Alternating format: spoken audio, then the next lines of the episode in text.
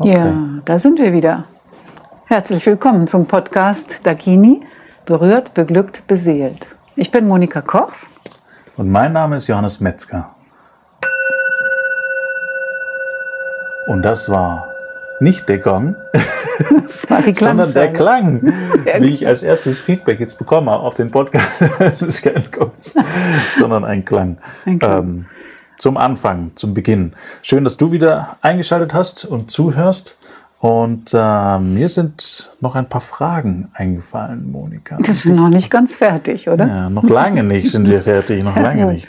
Also was für ein paar Fragen sind das denn? Genau, ganz, ganz viele Fragen. Und bevor ich die Fragen stelle, wollte ich an der Stelle sagen, dass auch du, lieber Zuhörer, natürlich Monika immer und jederzeit Fragen stellen kannst und die schicken kannst an podcast.dakini-massagen in einem Wort.de.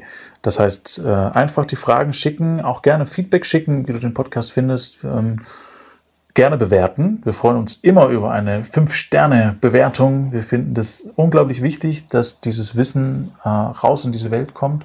Und da hilft uns das natürlich sehr, wenn wir Bewertungen auch online bei Podcast und äh, Spotify und Co. bekommen. Ja? Also wenn du Fragen hast, gerne schreiben. Ich werde die Monika dann hier im Interview stellen. Dann machen wir so Frage-Podcasts aus mhm. den Podcast-Zuhörern. So, jetzt zurück zu meiner Frage. Mhm. Und zwar würde ich gerne nochmal auf die Frage aus dem ersten Podcast zurückkommen. Wer kommt denn zu dir, zu euch hier im Stakini? Das heißt, wer meldet sich an? Wer, ich nenne es jetzt mal, braucht in Anführungsstrichen oder möchte eine Massage, eine Tantra-Massage von euch bekommen? Was sind so die Leute, die kommen? Gibt es da irgendwelche Beispiele oder? Das sind eigentlich Männer und Frauen aller Altersstufen so und auch aller Berufsgruppen, so wie wir das erfahren. Okay. Obwohl ich äh, nicht jetzt jedes Mal nach dem Beruf frage, ähm, weil das äh, finde ich ist ähm, gehört da gar nicht mal rein, wenn ich eine Massageanwendung buche irgendwo, dass mich der Masseur fragt, was ich beruflich mache. Also von daher, es ergibt sich manchmal im Gespräch, dass man tatsächlich äh, darüber spricht, äh, ja. was, der, was der Beruf ist. Also ich hatte zum Beispiel kürzlich eine Lehrerin da oder es gibt einen Apotheker oder ähm, ja, Menschen, die ähm, in Führungspositionen sind in Unternehmen.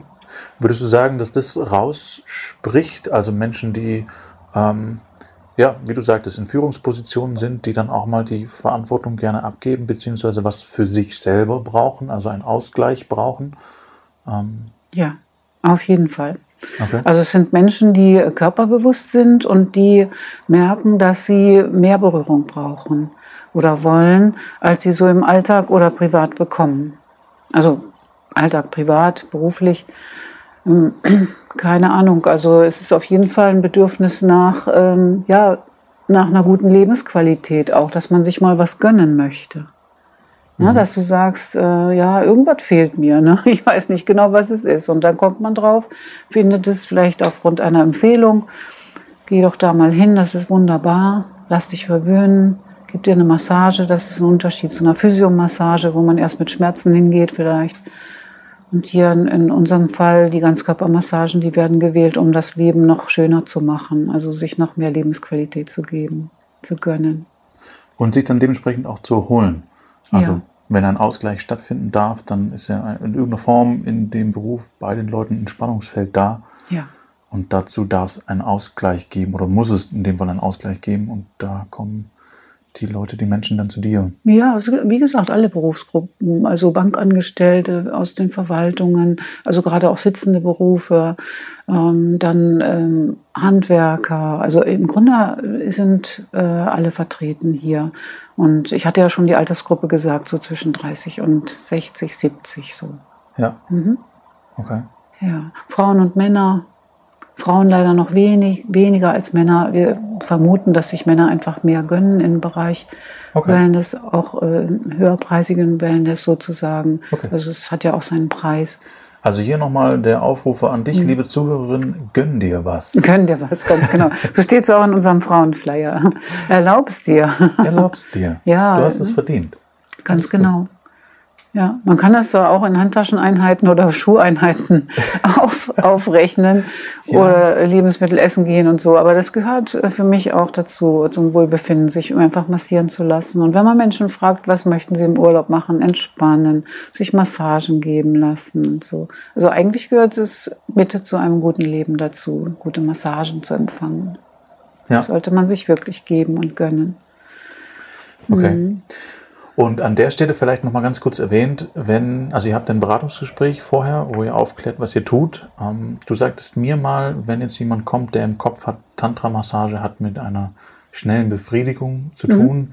den oder die schickt ihr dann auch wieder weg korrekt? Nein, wir, wir sagen einfach, wie unsere Massagen aussehen und dass es eine empfang, rein empfangene Position ist, die der Empfänger einnimmt. Also dass es da nicht darum geht, dass er die Massage zurückgeben soll. Mhm. Und obwohl ja oft, wenn, äh, wenn jemand empfängt und dann so in seine Lust kommt oder in seine Energie, dann bewegen sich die Hände schon mal von allein und man möchte einfach auch greifen. Aber da gibt es einfach auch Mittel und Wege, das ähm, wieder so zurückzuführen, den Menschen in seinen Raum, dass er das als seine Körperreise begreift, dass es wirklich im wahrsten Sinne begreift, also dass, er, dass es darum geht, dass er bei sich bleibt und dadurch eine neue Erfahrung machen kann, die für viele so neu ist, dass sie sagen, das hätte ich nicht gedacht, dass es so etwas gibt, dass ich, dass mein Körper so etwas erleben kann. Mhm.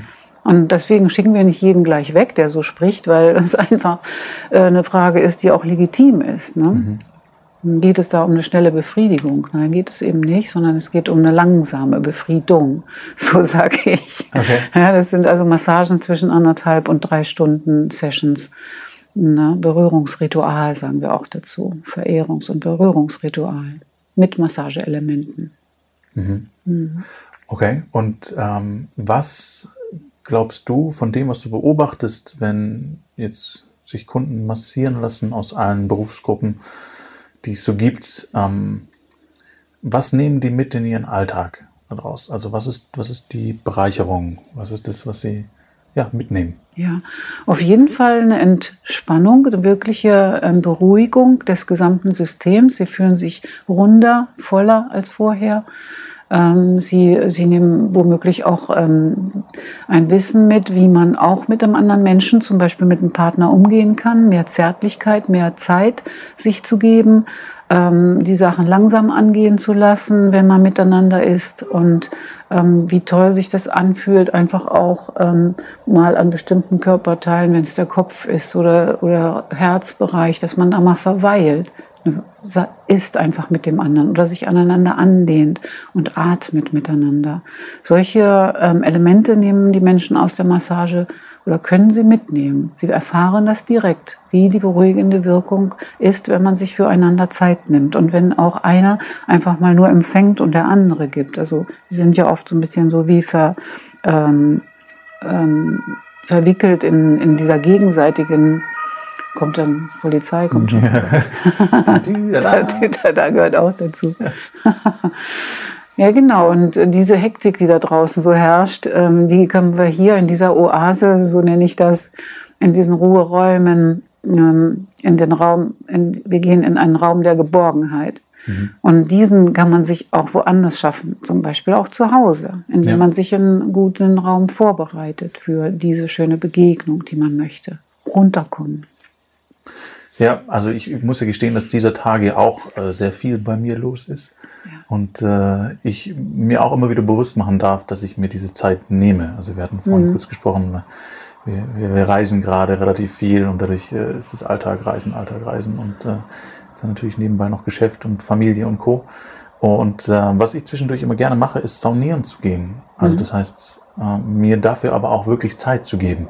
Also am Anfang bin ich irgendwie ein, zwei Stunden saunieren gegangen, was von der Zeit her eigentlich nicht ausreicht für mich, um mich wirklich zu entspannen. Und für mich habe ich herausgefunden, ist die ideale Zeit da wirklich Minimum, Minimum drei Stunden zu sein. Mhm. Also das heißt, drei Stunden Ticket auf jeden Fall zu kaufen, diese drei Stunden dann als, als Schwabe auch auszunutzen, auch ja, wenn man es mir nicht anhört. Ich bin einer. du bist einer.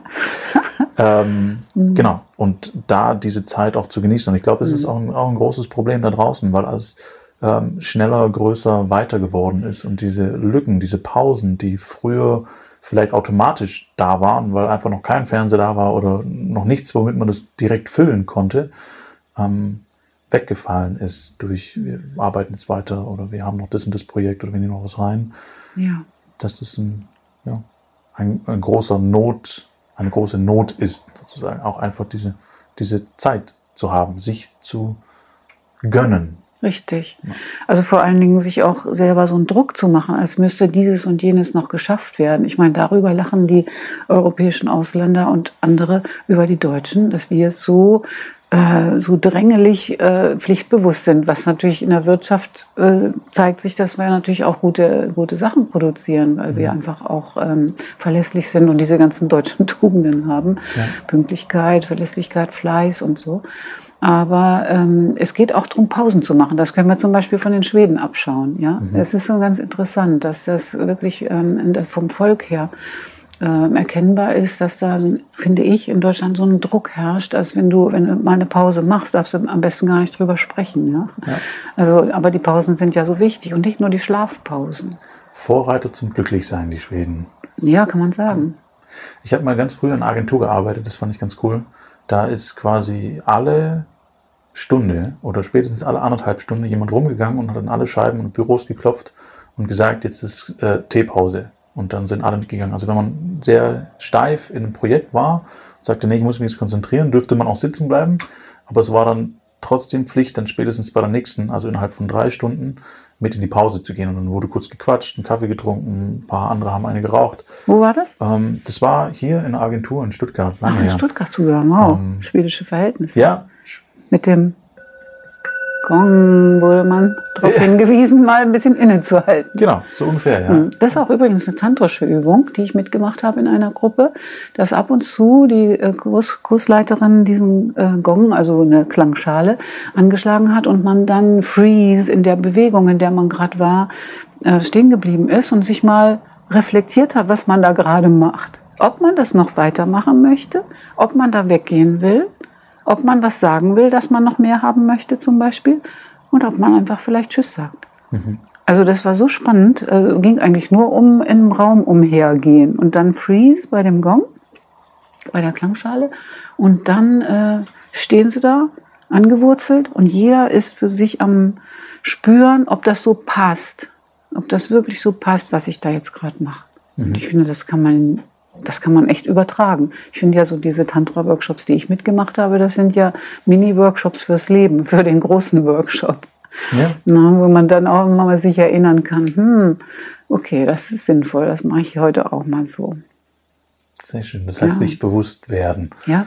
Und wieder einen Moment innehalten. Ja, auch sein eigener Beobachter zu sein, sein eigener Hüter auch, aufpassen auf sich selbst. Ja. Was mache ich denn da jetzt schon wieder? Jetzt renne ich da atemlos zum Bahnhof weil ich vielleicht eine Minute zu spät oder zehn Minuten zu spät losgegangen bin, weil ich ja noch dieses und jenes erledigen wollte.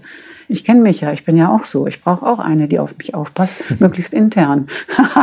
die eigene Mutter, eigene Großmutter bei sich zu haben, die Wohlwollenden, die ja. sagen, hallo, mach langsamer. Meistens ist das der Rat. Ja. Mach langsamer. Und man verpasst ja in der Regel nichts. Also so geht's mir. Wenn ich das dann in der Rückschau betrachte, denke ich mir immer so, ah, was hast wieso, also warum? Hast doch nichts verpasst. Ja. Es ist nichts passiert, es gibt keine Eile, es gibt, also. Ja, ja, das ist so ein inneres, wie als wenn dieser Flucht- und Kampfmechanismus so angeregt wird, wenn man meint, man müsste was machen und das gelingt jetzt gerade nicht. Und dann kommt man in so einen Modus rein, wow, das muss jetzt aber, ne? Und das finde ich auch so toll an unserer Arbeit, dass es genau andersrum, da wird es wie auf Null zurückgebracht. Die Menschen und man selber, ich eben als Masseurin und meine Kolleginnen ja auch, sind so zurückgefahren auf Null, auf jetzt mal gucken, was passiert. Das ist so toll. Kann man gar nicht beschreiben, aber das ist genau der Punkt, dieses zur Ruhe kommen. Mhm. Da muss nichts Bestimmtes passieren. Ja. Und wie du sagtest, ähm, ganz rund zur Ruhe kommen.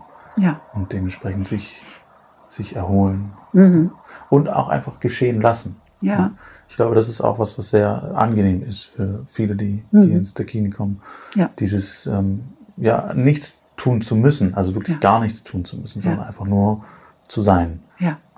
Ich, ich, genieße es auch für mich zwischendurch. Ich habe vorhin kurz nochmal gesprochen. Ich sitze dann manchmal auch einfach nur da eine Viertelstunde und, und gucke ins Land quasi. Mhm. Mache nichts. Du hattest es dann gemeint, auch eine Art von Umarmen ähm, für sich selbst. Ja. Quasi. Ja. Wertschätzung. Ja. Also, liebe Zuhörer da draußen, gönn dir was. Gönn dir Und mehr. Zuhörerin auch. Ja, natürlich, die Zuhörerin. ja, ganz wichtig. Ähm, gönn dir was. Sehr gut. Und dann war es das heute schon mit der Podcast-Folge. Ja. Nächste Danke. Woche geht es wieder weiter. Ich danke dir, Johannes, und wünsche uns einen schönen Tag. Ja. Der Podcast, der berührt, beglückt, beseelt. Dakini-Massagen. Monika Kochs und Johannes Metzger. Bis zum nächsten Mal.